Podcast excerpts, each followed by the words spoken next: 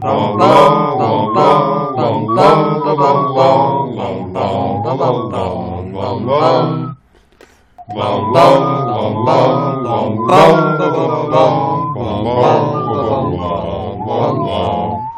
back to our podcast within a podcast, pottering around the hairy Brown suit and checked yellow and orange tie of Mangum Reeds.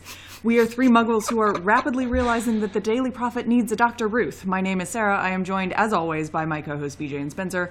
How are you all doing?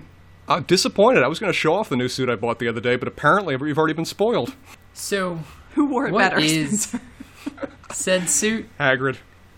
Like, what's it supposed to be like? You know, is is there a an interesting depiction in a movie of this thing? Because, like, while I the the tie, I have a, an image for the the suit itself. Um, while an interesting choice doesn't doesn't bring to mind some sort of uh, image. It's it's an interesting. I had not actually thought about this before, but like in the movie, it, this is depicted. Um, This is Hagrid's go-to formal wear. It should be it should be noted, and it's an interesting sort of like fabric in the world because it seems to be sort of pelt-like, but it has much more give to it than you would if than it would if it were like actually a fur suit. Gotcha. Um, so a little unclear on like the treatment process to get it to move like a Harris Tweed while still being like a gopher.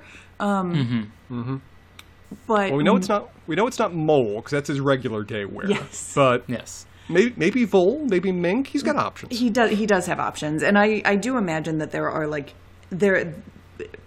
Should Snape choose to do so, he could probably concoct some sort of potion that you could treat with which you could treat these um, carcasses to make them a little more supple in the world. So we do a podcast here. Um, we do. Let's talk about giant fashion. Yes, and so man, I I am all in on that podcast. Um, so we are on what number chapter are we on? Why can't I ever remember this? Sixteen. The We are- of Fire. Yes, the titular chapter of this whole book. We have finally gotten there, and we have some segments that we do here. We have a rapid fire recap. BJ's Wizard Wheezes, Newbie's Notes with Spencer. Uh, we award house points, and then there are questions, queries, qualms, quibbles, and there are quotients of those that we will get to. Well, to start things off, Sarah, this is a long chapter. Guys, There's this a lot of things that so happen. long. It's Is this so another long. chapter of where it's just uh, two minutes and a hope and a prayer, or do you have a goal here? Uh, Well, the goal is two minutes. Um, All right, we have a goal. but because of the uh, the particularities of the rules, it doesn't make a lot of sense for me to bet two minutes. So I am going to bet one minute and fifty five seconds, and the Oh, hope and the prayer will come with the under two minutes. We are passing a rule about that come next season. All right. If you are ready, the, shop, the novelty stopwatch is ready. Well, less novelty but more functional. eh, If you are. Ron is particularly perturbed about the appearance of Viktor Krum, especially because he ends up sitting at the Slytherin table. The Durmstrang uh, kids seem impressed by Hogwarts, while the Beauxbatons lot do not. Ron is also perturbed by the new foods. Less so, however, when it turns out that a startlingly pretty girl from Beauxbaton wants the bouillabaisse. There is active conversation about whether she's a Veela, she's that pretty. Amid the speculation, however, Bagman and Crouch and Crouch appear to kick off the celebrations and serve as Triwizard judges. Filch brings out the casket, which contains the titular Goblet of Fire. Dumbledore takes out the goblet, which spits blue-white flames. Aspiring champions are meant to write their name on paper and drop it into the fire for the impartial magical judge object to judge. Please note that an age line will be drawn around the goblet by Dumbledore himself to make sure only of age wizards enter. But if your name comes out of the goblet, you enter into a binding magical contract to serve as a champion. The feast breaks up, and Harry catches sight of Karkaroff shepherding Clum- Krum back to the ship. And then Karkaroff catches sight of Harry. Moody emerges, and they have a very tense moment before Karkaroff retreats. Everyone's up early the next day to see who will enter their name into the goblet. Fred and George try an aging potion, which seems to work until they're magically hurled out of the circle with new, luxurious beards. They watch a few more people enter their names and then decide to visit Hagrid. Hermione thinks she can get him to join Spew. Hagrid opens his door dressed to his nines, which we later learn is specifically for Madame Maxime. They start gossiping about the tournament. Apparently, Hagrid has been asked um, involved in preparing some of the tasks. Hagrid also shuts down Hermione spew talking points, claiming that taking away their work would make the house el- elves unhappy. They eventually make their way back to the castle for the Halloween feast and the champion selection. Post feast, everyone turns their attention to the goblet. As the champions' names are called, they're to make their way to an antechamber for further instructions. The goblet becomes more agitated and spits out its first name, Viktor Krum for Durmstrang. The second piece of paper shoots out for Fleur Delacour from Beauxbatons, the girl Ron has been eyeing. Finally, Hogwarts, and the champion is Cedric Diggory. Dumbledore returns to his speech, but the goblet becomes agitated for a fourth time. He snatches the final piece of parchment, it shoots out, and reads Harry Potter. You were slow on the click, Spencer. I want everyone to know you were he was slow sl- on the well, he was also slow on the start click. So, Well, I didn't see that. B- BJ, you're the rule keeper. Does it count? um, Because it's it's two. For those that don't see, it is two minutes sixty. Uh, we- we'll have to review this on post, but but it, the uh, Human reaction time is a thing. human reaction time on start and stop, I, th- I think, is a fair fair average to go with. So so this is this is a this is a, just a marginal failure then by BJ's declaration. okay. You were close, Sarah. That was, I was impressive summarizing that. There was a lot of material Yes. pa- chap- uh, pushed into that chapter. Thanks. She's pissed. You can't win them all, Sarah. I can try. Damn it. Okay, what Well. are we wheezing about? Um, first of all, I I as always will wheeze about food when there is an opportunity to. Um, it was frustratingly jarring to me for this feast to have a first course that has steak and kidney pie and bouillabaisse, and then the second course is just dessert. and the only dessert described is basically wobbly milk and not very wobbly milk. And i like I, I don't know if this is just a british thing where it's just like are we're we're just gonna like talk about a coursed meal because people in france do but we're gonna do fuck all with it because we hate you all? Or what? And also just the the fascination of I don't know who it is. Maybe it's J.K. Rowling, but like it's there are all these magical f- weird foods, but as soon as bouillabaisse is on the table, everybody's just like, "Oh God, what is this super weird thing?" Well, Hermione, I had this on vacation. It's actually an interesting thing from that far off land, France. The foreign country, the strange exotic world. Yes, The, that well-known other, the Frenchman. Well, this is the British talking. If there's ever going to be an other, it's going to be the French. So so yeah, that that was just a I don't know what's going on here. I, I like J.K. Rowling's like interactions with food. I think is weird. I, I don't like. I think she she probably is the perfect person for those soylent like meals in a in a bottle, and and like has no actual interest in in anything other than calories to continue writing and and tweets that she probably shouldn't put out. she seems to be interested in candy, which, to be fair, would fuel both of those things pretty well. Yeah. Um, anyway, um, another thing about the feast, which I thought was very weird, um, is that like they're judging the table settings, uh, like from from both the Beauxbatons and the Durmstrang, and they're just like. I feel like in the movie they could just be like pocketing some of these gold plates. Like I don't really know what's going on, um, and it's hilariously weird. Uh, but at the end of the feast, the golden plates have been wiped, wiped clean, and Dumbledore now can stand up. And I just sort of imagine people polishing it with like the, the corners of their robes because like none of this is sensical. Like I guess you'd have house elves do the cleaning eventually. Like you'd clear plates, but like wiping the plates off is just like a somebody clearly understands that plates need to be cleaned before like something happens. Um, but doesn't actually functionally understand how that happens in real life. Um, and so just I don't get it. It's hilarious. I, this is definitely like a an alien describing like the eating habits of humans rather than like somebody who's sat down at dinner and then cleaned up after themselves. Well, because what would have had to have happened for this to even make any sense in the kind of prescribed rules of how things happen at Hogwarts is that the the dirty plates must have been like sort of spirited away down to the kitchens for the house elves to actually deal with. But then did they spirit up like simultaneously spirit up clean plates so that they just have clean plates sitting in front of them? I have no idea. It's it's nonsensical. And the other thing is like clearly you can use magic to clean stuff functionally, as evidenced by Molly Weasley. And so to use house elves is just is a really funny like it's a make work thing. And maybe they are just happier doing that because like all of the things that they do essentially have to be a make work thing because a reasonably powerful witch or wizard can just do it with a little bit of magic. They, So can't, they can't be I don't know. arsed. um, the age line is a hilarious thing of magic to exist and is I, I'm going to argue maybe one of the most powerful spells that we'll ever ever see.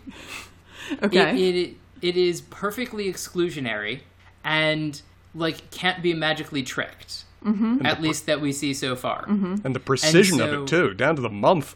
Right. And so, you know, you could down to the day even, hmm? presumably. Mm-hmm. So, presumably with this type this spell, you could you could do two.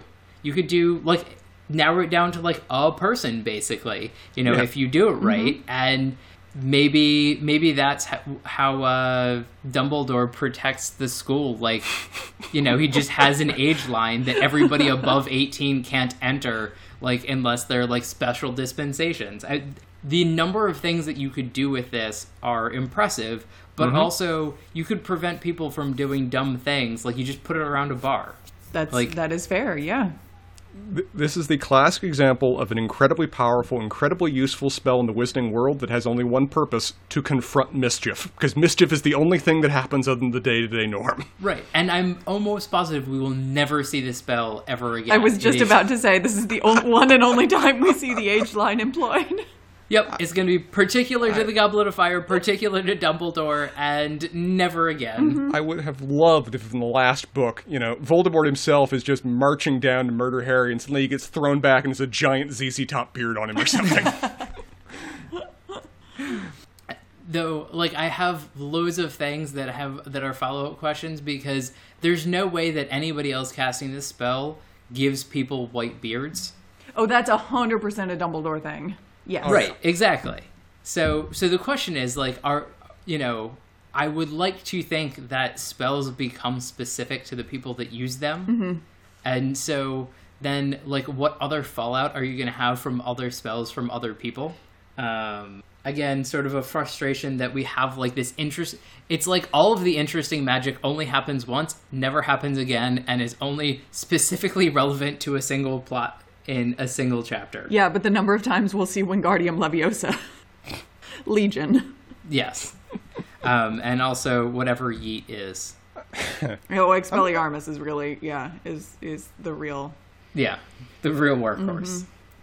Um, I have something that I don't know whether it's better to put in Quibbles, Newbie's Notes, or here, but I'm just gonna do it here because I I don't understand. Hermione was like salivating after Krum as I, I I thought when we had the Quidditch tournament, and she was just like, "Oh, he's like the sexiest man beast ever," and now it's just like she can't be bothered, and I don't.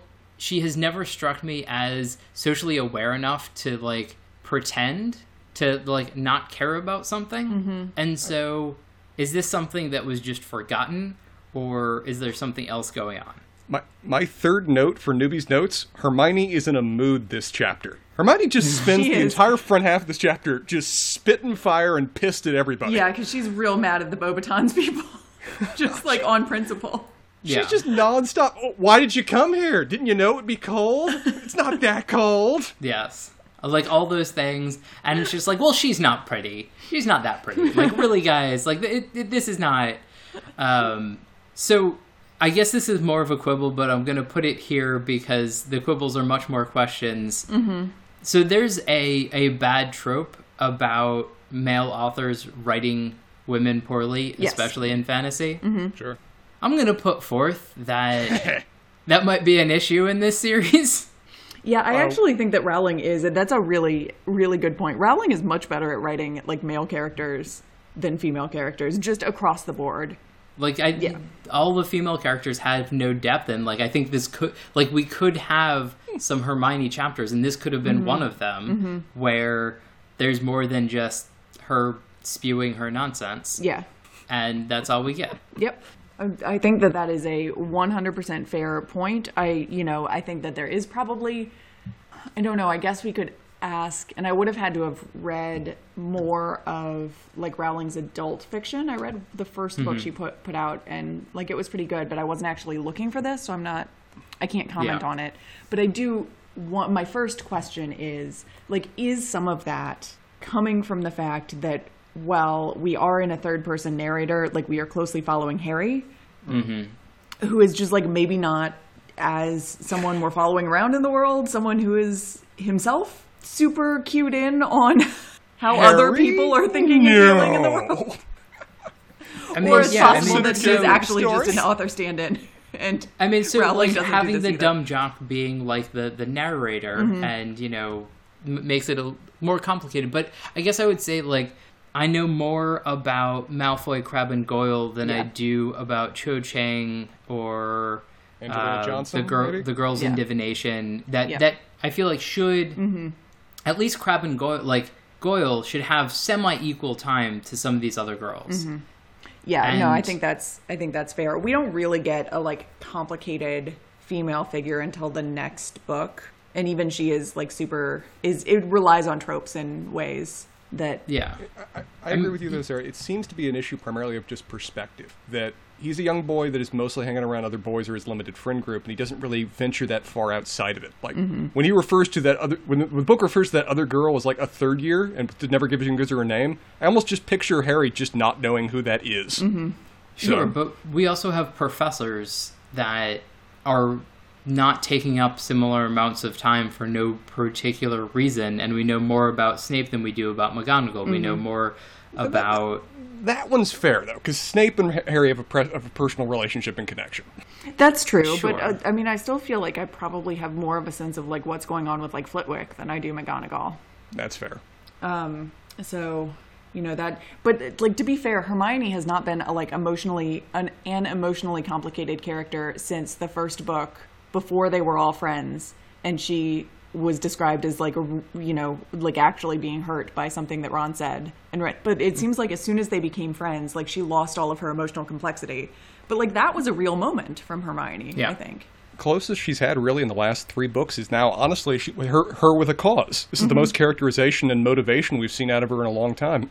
Yeah, because she's like living a life outside of Harry and Ron, which mm-hmm. Yes. could have been interesting with the Time Turner, but like in the last book, but that was also kind of glossed over.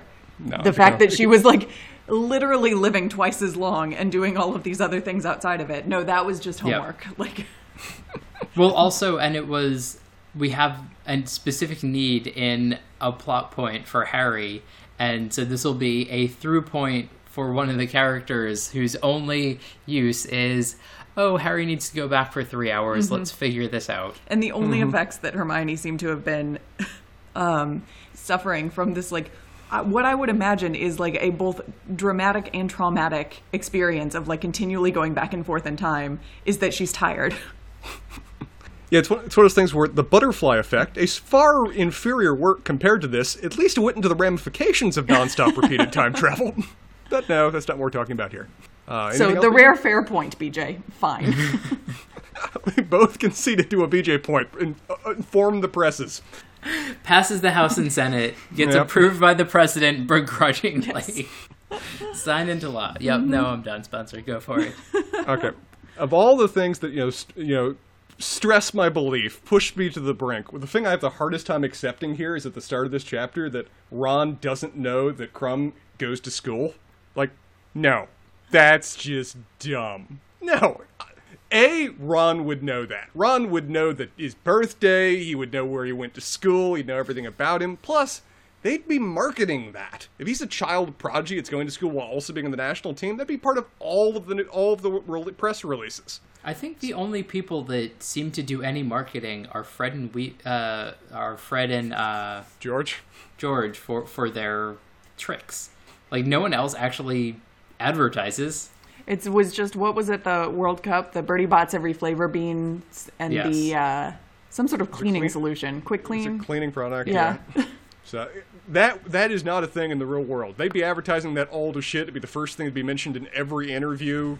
It would have come up. Ron would know, but whatever. Um, I'm curious as to what houses our other schools immediately cozy up to, because you know Durmstrang. We've already had hints that they're a bit Slytherin in terms of their overall school mindset, so mm-hmm. that's in keeping. But Beauxbatons we haven't really know much about them yet. So the fact that they almost immediately go to the Ravenclaw table is interesting. Mm-hmm. I feel like that may give us a bit of a hint into their style of teaching, their style of schooling. And For how much interaction J.K. Rowling wanted to write. Wait, no, well, wow. Maybe that's a little bit mean, but it's also it, it's also kind of interesting that like this seems like the entire school shows up, and and I had a question it may that, not yeah. be that, but it like it's insane to me that like they're not a lot larger and a lot more like maybe split up into houses in a similar way or they just decided that this like wasn't a good way to go i mean i, I guess it's very british versus non-british schooling Mm-hmm. but it seems surprisingly minimal in terms of like the number of students and like Because Harry says at one point, there's only like 20 new people in the room. Like Yeah. he, he even says that the room it, it feels stuffier, even though there's only like 20 new people. So I, I interpret that to be that only those that were going to put their name in the cup showed up. Only the elite. Sarah, you're nodding your head. That's how we should read this. Yeah, I think my understanding is that they they certainly only brought the people who the students who were of age to be able to enter in the first place. It might also be that they have sort of whittled down that pool as well um, to only the people who are interested in, likely to whatever, whatever. Um, insert their name in the first place. And this gets borne out a little bit later in the chapter when we have the Mm-hmm. two separate, at least we see all of the Beauxbaton contingent. we see both Put we their see name in. everybody yeah I couldn't remember if we saw it or if Yeah. somebody just said the Durmstrang crew has already been here Yeah. and everybody put their name in, whatever it was. Yeah, we, we have heard and confirmed that both schools, every single one of their members put things in, which mm-hmm. put kind of Hogwarts in an awkward position if they're like, hey, every one of them is in this. Is someone of us going to put our name in, please? Yeah. And also we have to put these restrictions up only for our own students because Yeah. they've already been selected, which is also very interesting thing for something that's presumably a large event Mm-hmm. that they're keeping it under wraps in the UK, but nowhere else. Yeah, because everywhere else to have they, they've known. like selected, and so presumably it's not like they're aware. Mm-hmm. I guess nobody has pen pals. It, Yeah, didn't Percy have one like once? Feather friends? What is it? it almost factors into a stereotype the British have about themselves. Where a lot of their literature, they always they always write as if every other nation is better organized than they are. They're mean- always just kind of a, a disorganized, kind of vague functioning. While every other nation has their shit together. Which So also bears out in this chapter a little bit. Oh, just a bit. Um, as said, Hermione spends at least the first two thirds of this chapter just in a real, real piss of a mood. She is just spitting fire constantly. It caught me off guard because usually Hermione's almost, I wouldn't call her necessarily the most socially aware, but she's at least occasionally less likely to stick her foot in her mouth compared to some of her peers. But she's directly going after people throughout the, a lot of the initial part of this chapter. Um, it says something about my sense of humor that when um, Hermione identified what they're eating as bouillabaisse and Ron said "bless you," I laughed out loud. For some reason, for some reason I found that really amusing. It's also a word that I only know as a result of Gordon Ramsay. Um, let's see here, the Veela girl, the Veela girl. Mm-hmm. That's interesting because a Sarah, you've told us before that Veela and other non non-human creatures don't attend school. Well, Well, I think we had questions about Veela and we didn't know. But horny enough that he thinks she's a Veela. Well, it, it doesn't seem like he's alone. She's either that hot, or there is some element of magical effect going on here. Because everybody else in the room was being dread their eyes drawn too. so I mean, this is I guess a little bit of a spoiler, but it doesn't really matter. She's half she's half Veela, that's a thing. Mm-hmm.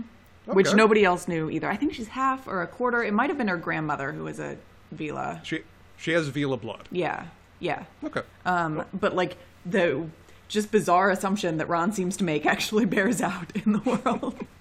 Well, it's, it's interesting too because this is further proof that Harry seems at least vaguely immune to the Veela's charms. We'd seen that before at you know the World Cup, that he was one of the few people that after his initial exposure seemingly was able to just kind of shrug it off. This this is another moment of where the rest of the boys in the room are enraptured and Harry just like, hey, yeah, here's here's the food. I mean, Harry's just self-absorbed enough that things like that and the crucifying, the what is it? Cruciatus Uh, curse. Yes, Cruciatus curse. He's just like, this doesn't make sense. I'm too. Is this factoring into your theory that, that Harry can't love anybody more than himself, and so certain effects don't work on him? There's well, there's that, but also th- I think this is much more fitting in the. Uh, Harry's the one that's writing this as a memoir, and so there's no way he's going to make himself look bad. Sort of I'm with you. I'm with you.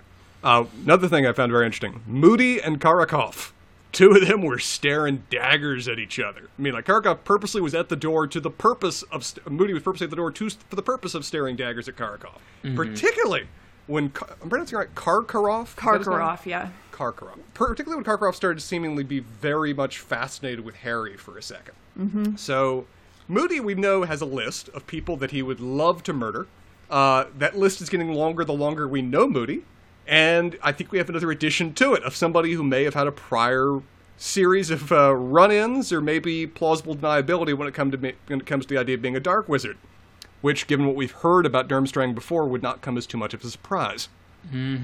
Uh, why on God's green earth would Fred and George think for even the slightest damn second that Dumbledore hadn't proofed them from getting into the Goblet of Fire? It's really just for them. I mean, it's just like a. Well, it's, so no, there was No, one there other were there were other people. That's right. it was, there, were, there were a few other people. I think Lee Jordan was also maybe involved too. Um, but it's one of those things of where, guys, you you're impish. The Dumbledore was impish like three generations before you were. this man has lived and died that shit for generate for just years upon years. Of course, he's going to plan for you. However, uh, in, just in terms of like the usefulness of that spell, the instant ZZ Top Beard that would have a marketing advantage too. You could sell that kind of particular effect as well. I feel like terms Fred of- and George might be logging that away for a future Yeah. for a future toffee. Write that down. Write that down. Uh, also, in terms of hair, I very much right now sympathize with Hagrid's hair uh, and his desperate failed efforts in terms of getting it tied back into a ponytail. Maybe it'll pull that off for certain courtroom hearings, but beyond that, it just kind of fluffifies. I mean, Uh, we can send you some axle grease uh, if it'll help your cause. I am using various equivalents to, to mixed effect. Uh, Um, also, I, I just also you, you reminded me talking about uh, the group of boys. Ron was hilariously obsessed about where everybody was going to sleep. yeah, especially when he was following the Veela girl around, which was creepy. It's like he Yep. followed her home to see where she was sleeping. It's like, Ron, I know you're like 14 and don't know better yet, but dude, learn from this, please. That would be Um, a good use for the age spell. Also, if Hagrid is excited for the final test, for the first test, dear God, what does that mean?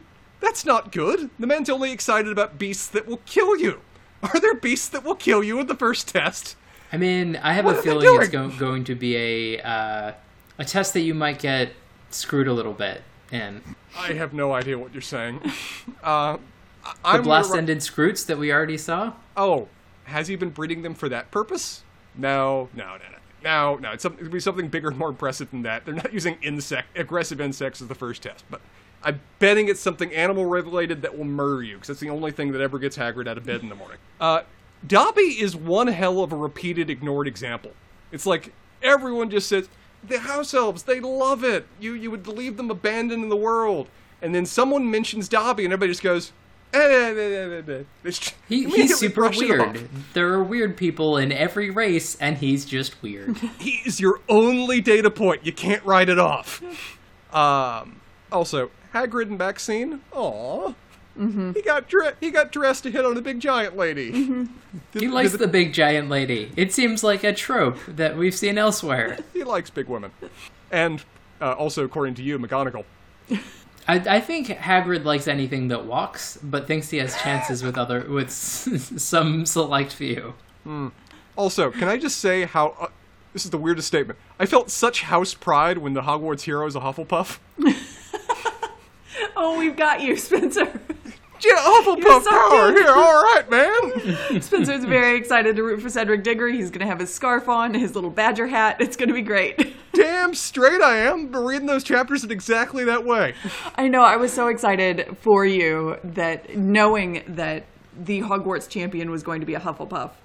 Except, On that note, of course Harry has to come in and spoil my fun. And what am I supposed to make of that? I mean, I figured, figured Harry would get in somehow. Yes, you did mention that of in a, in a in a previous pod. Yes. Yes. Given these books, given how Harry has to be front and center for everything, eh, sure.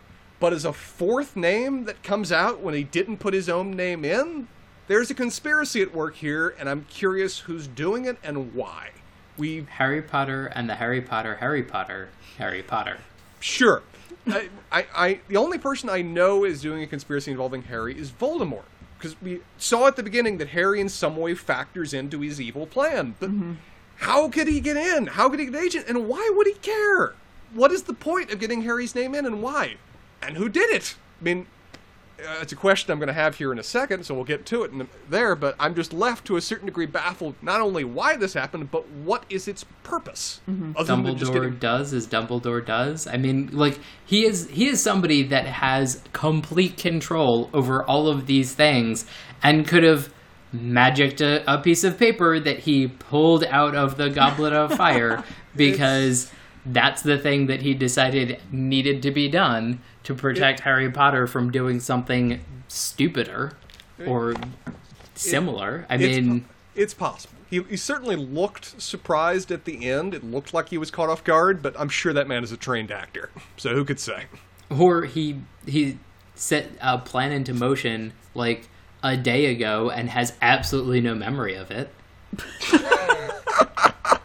took me a second to understand that. Okay. Sarah, who won, who lost this chapter? Oh boy. Um. So, I well before we get there, um, I just wanted to say, BJ, I'm so so delighted to have you back on the train where you don't know what's going on and what's going to happen. this is great for me. Um. so just to, to put a pin in that for myself, that was that's awfully nice. But I think um, winners and losers of this chapter. You know, I think that by the time we get to the end of the chapter, I don't think it's like spoiling things to say that Harry being chosen as a champion is not great for him. But we actually don't really get that in this chapter. Sure. We might assign him loser of the chapter next chapter, TBD, I suppose. But um, with that kind of caveat, we have spent we have spent a lot of time discussing just how mad Hermione was throughout this chapter. Yep. and also the put down that she got from Hagrid. yeah, that it- was- I was going to bring that up. Like this this complete undercutting of this thing that she has really thrown herself into that in every other situation would have gotten her a lot of praise. Mm-hmm. She's really it's it's a difficult on the chin. chapter for her. We don't see a lot of her near the end of the chapter, but I don't at that beginning. Oof, rough. Yeah. I was honestly, I was kind of expecting with her that Hagrid would be supportive. I mean, the man's half giant. He loves non-human creatures. He's the main mm-hmm. person that associates with them on grounds. Mm-hmm. So to have a more than a little bit prejudiced view come out of him, you can see how that in particular would be deflating for her. Yeah. It also like I don't know if I mean I I guess I know kind of where we're going with this, but even on a reread, Hagrid having that reaction gives me a little bit of pause about the house elves mm. and what they want. Um yeah. You know, it still reads as as pretty prejudiced, but Hagrid kind of is the expert, so it's sort of like, well, I don't I mean maybe, I don't know. We did have a moment, I think it was last chapter, of when um, I think it was Fred and George told Hermione that Hermione, we've hung out with them. They're mm-hmm. happy. They enjoy this. And Hermione's mm-hmm. response was classic, you know, white university intellectual about they're just brainwashed and they don't know better what they want yet. Yeah. So I think J.K. Rowling is flirting with that concept to a certain degree, but mm-hmm. we've got Dobby. We know Dobby is a, is a point here. We've got we've got Dobby. Dobby is Right. always there. Maybe And more but- than we want him to be. and we also like have this sense of trepidation from how like all of the house elves that we've interacted have like punishments that are always leveled Yes. against them when they're not doing mm-hmm. exactly what whoever is deciding what they're going to be doing and that is sort of like the like yes they might be happy when they're not actively being punished Shock but once rat in the those punishments thing. come in Ye- to play, like it is yeah. Yeah. Right, and, and but but not even that. It's just like when they're not being punished, they might be a lot happier. Mm-hmm. But that's not a they're happy. That's a Sure. they're not being punished. Sure. Yeah. That's a world where the only only concept they have of not working is a kind of electric beam to the brain. So they get ha- they find happiness in their work by that by not having that. Sure. So yeah, fair okay, enough. Uh, Hermione, then I would agree, seems like a pretty noted loser of this chapter. Yeah. Who wins though? It's a You rough know, call. uh, we have some. It's it's hard because we actually have, I think, some options here. Uh, Hagrid might be finding love, which is great. Yeah, he's excited about it. Where it's He going, dressed. no one He, knows. he's he's still got a bunch of skrewts. He's still yes, although they are Um, attacking each other, so it's unclear Yes. how long that's going to go on. Oh god, he- he- he's not going to give her a skrewt as a pet, is he? It's like buying her a puppy kind of thing. TBD, Spencer, I suppose. oh no, I was kidding. Don't no no don't do that. um, I would say Dumbledore, Dumbledore would be a, Dumbledore? like Yeah. he Dumbledore is I think is happiest as an MC. Mm-hmm. Um, and and also got to put beards on a bunch of students. Girls included. That was fun. That was fun for him. You could tell he was having a he was he was there in the room. like he was clearly Out. he didn't even bother to stop them. He like he at any point said no. It's like nope, I have done I, this. on I just purpose." also- imagine him like sitting off to the side and just giggling Mm-hmm. as they walk up, and just like, I want to see how long the beard is this time. he also seems to have um like actively informed Madame Pomfrey before this all started that this might be a thing she Yep. has to deal with. I- I'm just imagining a scenario now where it's two chairs set up in a dark corner with the the sorting hat and, and uh, Dumbledore just sitting next to each other with like this big bowl of jelly bean swim saying, "Just they're going. Oh, it's going to happen in a second. Oh, yes. so Dumbledore also had a very good day. You know, we didn't really get much of his reaction, but we got your reaction, Spencer. Ah, Cedric Diggory had a good day. for Hufflepuff. And you know what? I've got to say, Ron also did not have a bad day. Um, he got to watch people that he likes in the world move around. At least two of them. At For different reasons. At least two of So- them. Yeah. Yeah. I mean, are, are we just going with he's a voyeur? Like this, this is like he's happy.